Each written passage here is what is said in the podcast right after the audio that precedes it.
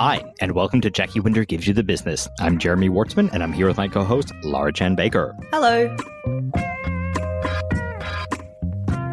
While Laura is busy producing our 10th season, which will be a deep dive into the business of illustration, we're going back to our beloved Open Tabs format for a ninth season, loosely based on our popular event series of the same name. For the rest of the season, Laura and myself will be coming together each week and going through some of our own open browser tabs, providing an insight into the creative industry from our unique points of view, as well as the Google search results that offer an uncomfortably intimate portrait of our inner lives, or at least mine. Using the internet as our lens, we hope to explore a variety of current events, opinions, and tools to provide thought provoking conversation for anyone whose job it is to bring creative things to life. Mostly, it's a chance for us to talk a whole lot of nonsense. Laura, welcome back.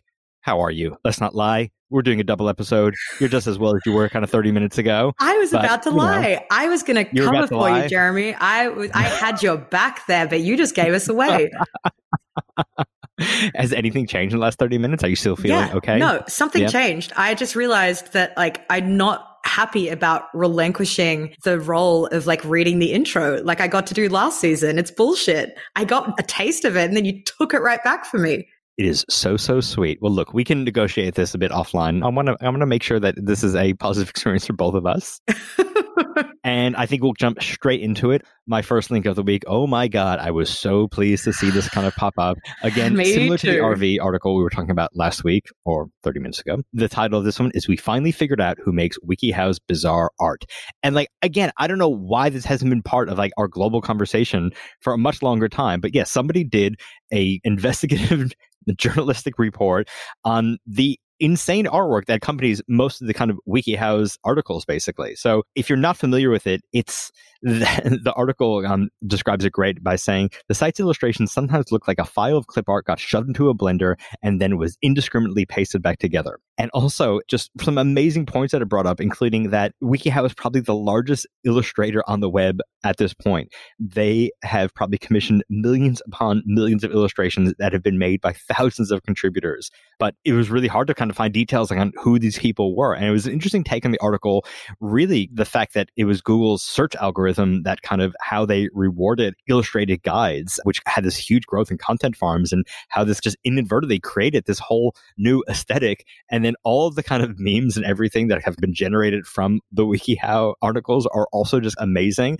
It's a really, it, I mean, I was surprised at the depth of the piece and the people that they were able to talk to. I mean, it's really not kind of surprising to hear who does these pieces and kind of how it all happens. But yeah, really fascinating nonetheless. Laura, did you love this as much as me? I loved it so much. I'm mad that you stole it because I wanted to use it as my link, but I have thought about this so many times. I actually once did, I was giving a talk at a conference. I can't remember. It's like an AGDA thing, I think years ago, but because I'm no designer, I never know what the hell to use for my slides when I give a talk because I'm just like crap at that. And I once just used entirely WikiHow illustrations for like every single slide that I was doing in my conference. And it was great. But there's just a wealth of absolutely bonkers shit on there. It's phenomenal. So good. What do you got to kick us off this week, Laura? Okay, so this week I'm starting with something called Thieve. And look, the name makes it sound shifty. And to be honest, it is pretty shifty, but I kind of love it. So if you've ever spent any time on AliExpress, you'll know that there is like a lot of terrible, terrible, terrible shit. it's almost all counterfeit. I'd say like 99% counterfeit or just like fell off the back of a truck somewhere. But this site is so great. It just basically they kind of catalog all the actually sort of decent stuff on AliExpress that's like really cheap but actually cool. And I feel a bit bad because I'm sure that a lot of this stuff is like copies of products from people who actually have worked really hard to create businesses and design original things. But look, AliExpress exists. People are going to use it. So I'm not surprised that someone has devised a way to kind of curate AliExpress because when you try to find something on there, there's like so much crap. It's like going to the op shop. You have to scour through like hundreds of terrible things before you find anything good. And the funniest part for me is that Thieve actually do market themselves as like a tool for people who are drop shipping. I think we've talked about drop shipping on the show before. If not, can't go into it now, but oh, deep dark hole, Jeremy. What do you think of this stuff? Oh, this is one of these things where I'm just I don't want to log on to because uh-huh. I know it's uh-huh. kind of using using cookies and other like things from my search history, and I'm kind of scared to see what it will actually serve up in terms of being available. yeah, this makes me feel very uncomfortable for so many reasons. I mean, I think some oh god, I don't even yeah, I don't want to get into it. It's an interesting idea, but yeah, in kind of it just it also makes me very depressed for kind of the state of the internet and creativity and this you know, even though it's kind of very nicely packaged, yeah, I don't know if it is. It's massively depressing. Use of resources. Yeah, but I mean, I mean, yeah, they literally called themselves Thieve. yeah. What do oh, you got? What do I got? I have a. I'm still going through the massive tabbing of 2019. There's still so many kind of end of year things that just like they seem to be getting more and more every year.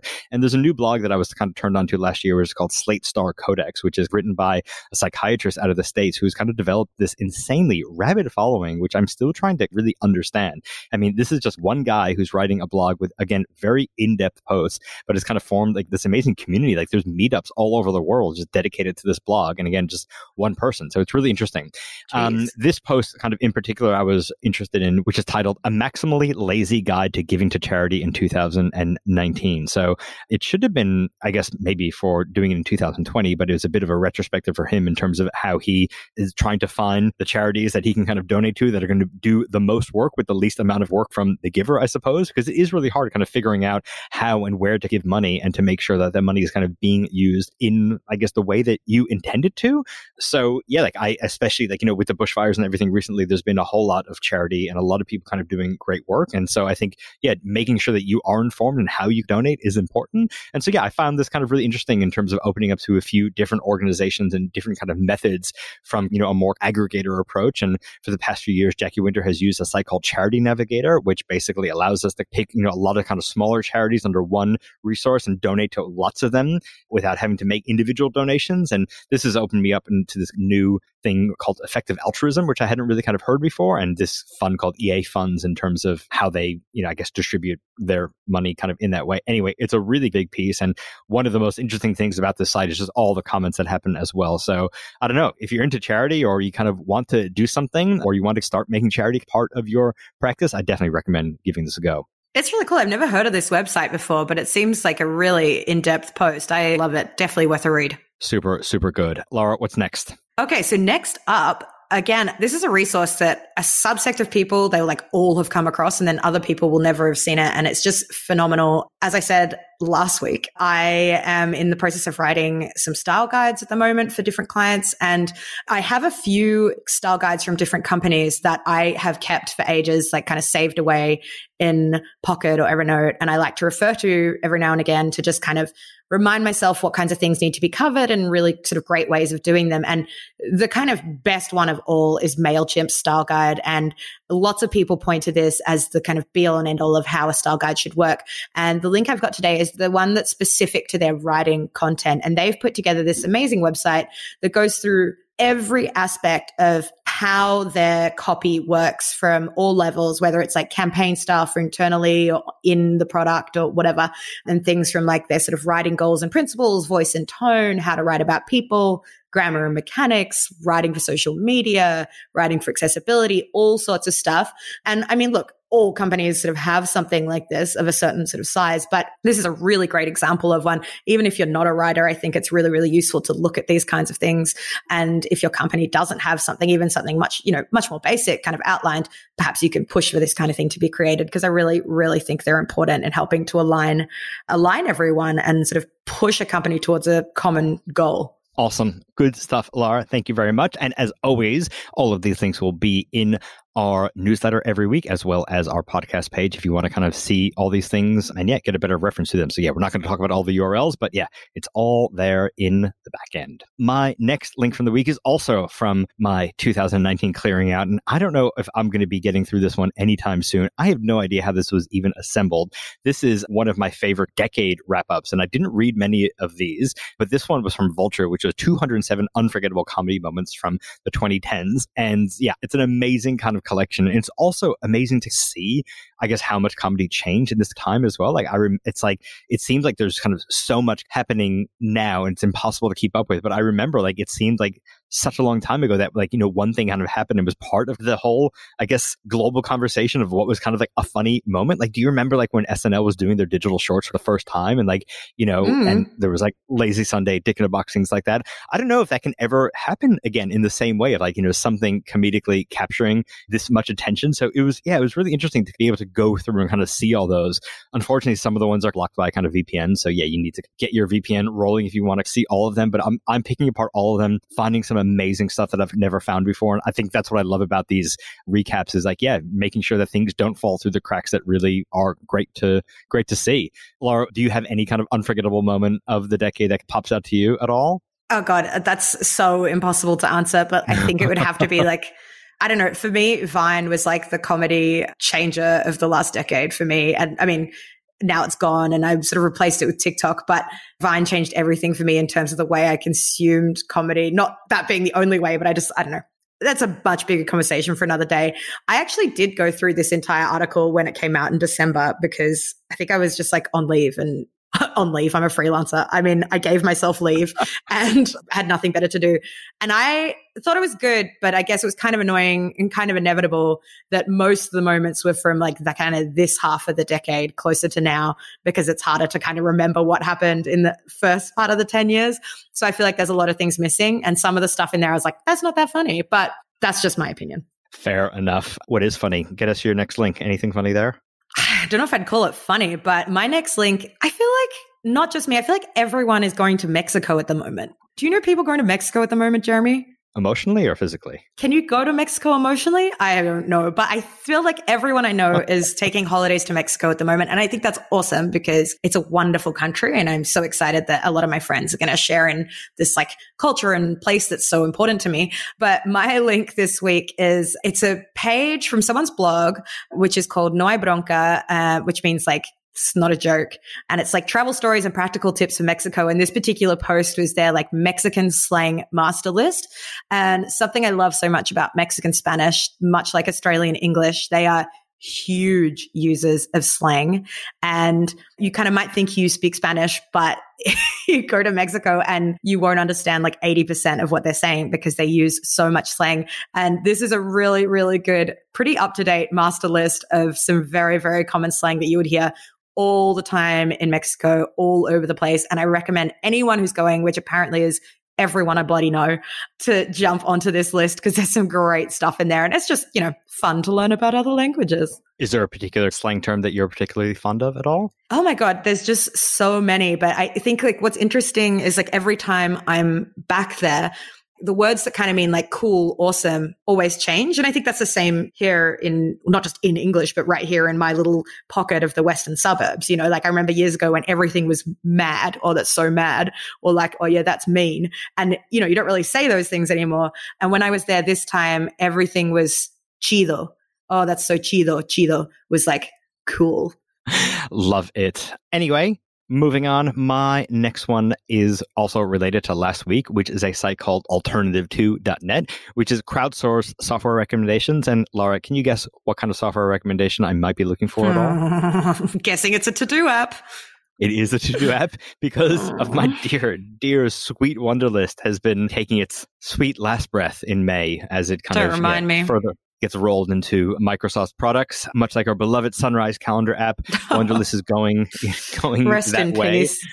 And so, yeah, like alternative to like, I love kind of going through this site, especially like, yeah, if there's a specific tool that I'm kind of looking to replace or kind of looking for a new way to do something, yeah, it opens me up to, yeah, some things that I might not have seen before. And so, yeah, it's usually, it's something that's open right now because I'm simply trying to find something new. Haven't found anything yet. Still hoping to hear from people. If you have any suggestions on something that's any good. I don't think it exists, but yeah, it's a thing. But yeah, no, if you kind of, I, I always find that like if we're looking for, for example, like a new quoting app, like I might kind of put in something like Xero, that is obviously a huge quoting kind of estimating app, and then I'll kind of see, okay, here's a bunch of other ones that people use, and yeah, found some kind of really interesting things that way. I think I'm a bit more reluctant to try new products at the moment because like so many things like you know you do really invest in your workflow and then when it goes it's like well it's hard to start over.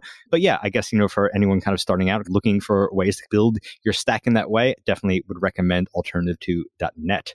Laura what's next Okay, so my next thing is something that came from the Planning Dirty newsletter, which is the newsletter, email newsletter from Julian Cole. He's a strategy planner and he has a really great newsletter where he finds all these really interesting links about strategy and advertising, but it applies to a whole lot of other areas of the industry as well. And he, he and his sort of team of peers often put together various slide decks with different information. And the one that I wanted to talk about today is called How Agencies Make Money. And I just found it really interesting. You know, like I've worked for various different agencies, I work with them all the time. And I guess I understood the basics of how an agency makes money or how any business makes money, but this is a really cool, very clear and succinct overview of the different ways that an ad agency might actually make money and the different sort of financial models that they could run on. And I think it's important to understand the cogs of the bigger industry that you're working within. And that can help you kind of plan your own systems as a, whether you're a freelancer or a business sort of third party supplier that works with them. And it's just sort of interesting as well to consider and to understand that greater system that you're a part of. Yeah, I mean, it's really funny to kind of think about that still like a lot of us don't really understand how ad agencies make money and like the business model has changed really radically especially in the last five or six years i mean ad agencies used to make money based on kind of media buying and that's completely changed and then has has really big effects in terms of i guess yeah how we work and how we engage with our clients there's a book i think called madison avenue, avenue massacre that kind of goes mm. into this in the more kind of detail. But yeah, I love, you know, that this is kind of part of, yeah, just being more transparent about how things work in our industry. Yeah, really, really yeah, and love this one. Julian has lots of different slides and also just articles and whatever on all sorts of areas of the industry that are really, really interesting. And you can find some of them on Julian Cole's website, but there's only a few featured ones. You can just sign up to the Planning Dirty newsletter if you want to get all of them. They're really, really good. Excellent. My next to last link for the week is also comedy related. And I just think, I mean, this is also just kind of a wholehearted endorsement to stand up comedy on Spotify, which is great messes with your algorithm, which is tough, but still great. And one of my favorite end of the year recaps is on Bullseye with Jesse Thorn. Um, you know, Jesse Thorn, podcast kind of godfather and founder of the Maximum Fun Network. And every year he's been doing kind of his roundup of stand up comedy, which is so great. And like they publish everyone that he picks kind of on their playlist. And then every year I kind of make my own Spotify playlist of those albums. This year was especially amazing. There were just some great specials on there. J. Elvis Weinstein had had one called Chunks that I loved. Marcella Arguello, The Woke Bully, is another really fantastic one. Like they're always just so on point. I mean, and there is kind of so much comedy out there at the moment. It's hard to go through. So I love Jesse's curation of this. I love kind of listening to it also just to break up all the podcasts on audiobooks. Like I just, I just fucking love comedy is great to listen to. There's heaps of it on Spotify as well. So yeah, I mean, this is a great entry point uh, if you're looking for a kind of something, I guess, a bit new and different there. So yeah, definitely. I love that. I I go through big periods where I only listen to comedy podcasts and nothing else, just because you kind of need that to break up work and life and in general. And why not have a laugh when you're walking the dog or on the train? But I hate to say, I had never heard of Maximum Fun. I'd never heard of Jesse Thorn. I knew there were podcasts on Spotify. I didn't know there was stand up comedy on Spotify. Yes. No, I mean, it, it, and it's actually just one of these areas of Spotify that's actually really badly organized. So it's kind of like, you know, they don't have like, you know, a lot of the yeah, recommendations in the list and kind of sort of first and foremost kind of use. But yeah, I'm looking through Maximum Fun. It looks like there's some great stuff in there. Well, I can't believe you've never heard of Maximum Fun. That's a, a different thing we will kind of talk about with our you squats can berate well. me later. Offline, indeed. Laura, what do you got next? Okay, so my next to last one is a thing called Storytime from Space. And I love this so much. This is a project from the Global Space Education Foundation, which is this kind of nonprofit educational group in the States. And what they do is they send children's books to the International Space Station. And then they get the astronauts to videotape themselves reading these books to, you know, the children of Earth. And the whole idea is that it's meant to get children kind of more excited about both like reading, but also about sort of STEM subjects. And I think it's a really nice way to kind of get children engaged, but also for the astronauts to kind of feel still linked to Earth in a way. And I, I just think it's such a cool concept. I'm really interested in like weird educational projects and I love it. And I've watched a bunch of them. I find them really entertaining, even though they are children's books. it's yeah, it's really good. It's it's really hard to find. Like you know, sometimes when I'm lying in bed with my kids as well, it's like you know, you want to read them something, you just want to kind of pull out your phone and find something, and there is very little like online short stories or things that you can kind of get to. I'll end up reading like you know some kind of you know Victorian child's tale that involves like kind of like weird murder and kids dying from like oldie diseases and stuff, and then ah, look, they've got to learn sometime, vibe. Jeremy. Um, well, exactly. No, I love it. But Thanks it's for bringing cool this watching the book like float across in the space station, and I don't know. Yeah, I think no. I was as a kid, I would find this so bloody awesome. And then there's still, you know, reading a book about like a dog who loves to dig holes or whatever, but it's great. and there's they're in multiple languages too, is the other thing I should say, which is really cool. Awesome. Awesome. My last link for the week is I think an open tab that a lot of people can relate to. It's like, you know, when you bought something and you are checking that kind of tracking number and you just keep it in there. You're trying to follow the journey, see where it's at. Is it going to be your lucky I'm day? waiting on six orders at the moment, Jeremy. Oh my God. Well, the one that I'm refreshing at the moment is for, I think, the most extravagant purchase I've made in kind of a long time. And I don't think we've been into really kind of you deep make territory so many on extravagant purchases. I think you are grossly mischaracterizing my, um, you know, my person at the moment. I think um, that is not a very fair claim. Oh this is, I, I am very, very into sleep technology though, and into sleep in general. Like, you know, I went through a very, very difficult period of insomnia a few years ago, and I am doing anything I can to never have it happen again, and like really kind of looking after my sleep. And I heard on another podcast about this product, which I never heard about, but it was called the Chili Pad, and they got this a new version of it called the Ooler, and it's basically like this bed cooling pad. And so it's like you put it under your bed and it's kind of filled with water and it cools it down. It's supposed to kind of get your temperature down so you get into that deep sleep phase a bit more, which is something I have been a bit lacking. And so, yeah, like I think the more money you spend on something, the more I expect like it's it's actually going to be kind of life changing and transforming. Like I haven't spent this much money on something How much in a while. was it? I don't really want to talk about it. I'm Um, going to Google it, was- immediately. You're aware, right? yes i mean i don't feel that good about it but like i think you know there are things that i really like where i try to indulge on it's like you know things that like anything you spend a lot of time on so like you know desk Mm. chairs and you know for me like you know cars as well like i do a lot of commuting and so and anything related to kind of bed and sleeping so those are kind of areas that i don't feel too bad about kind of saving up for and splurging on That's But, um, very yeah, this- justifiable. I agree. this was a new one for me i hadn't heard about it again i will kind of use my heelys to heely into my bed um strap on some of this new kind of sleep Another tech and extravagant purchase. and I will report back. But that is it for me for the week. Laura, take us home. What do you got? Just wanted to say though, on the Chili Technology website, one of the first things that they've used like almost every like startup buzzword. The first paragraph is like, meet deep sleep, personalized. Ready for the best sleep hack of 2020? Our snooze experts have created this 12 question quiz to help you pick your magical sleep temperature solution. It's every tactic in one. I love it. Hilarious. Yeah. okay. What's next? I mean, I look, I can't laugh at you too much because my last link is also an extravagant purchase. It's something I really, really want, but I haven't actually bought. It's called the Chop Box and it is the world's first smart cutting board with 10 features.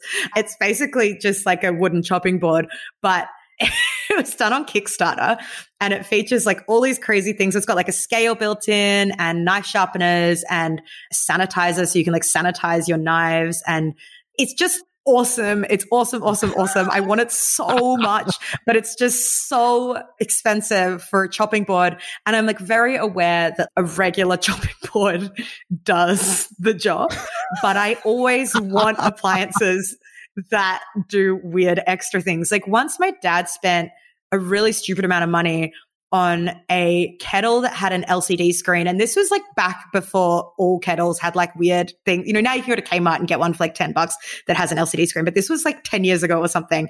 And I thought it was insane. And now I've grown up to be the same person. I just want all my weird appliances to do something extra. And I love supporting strange Kickstarter projects. Laura, this is why we make such a good podcast team because yeah, I feel you're really the yin to my yang in in this. I I feel you. I'm here for this. I love I mean, it. you, Thank you you. invested in the Woollett pillow.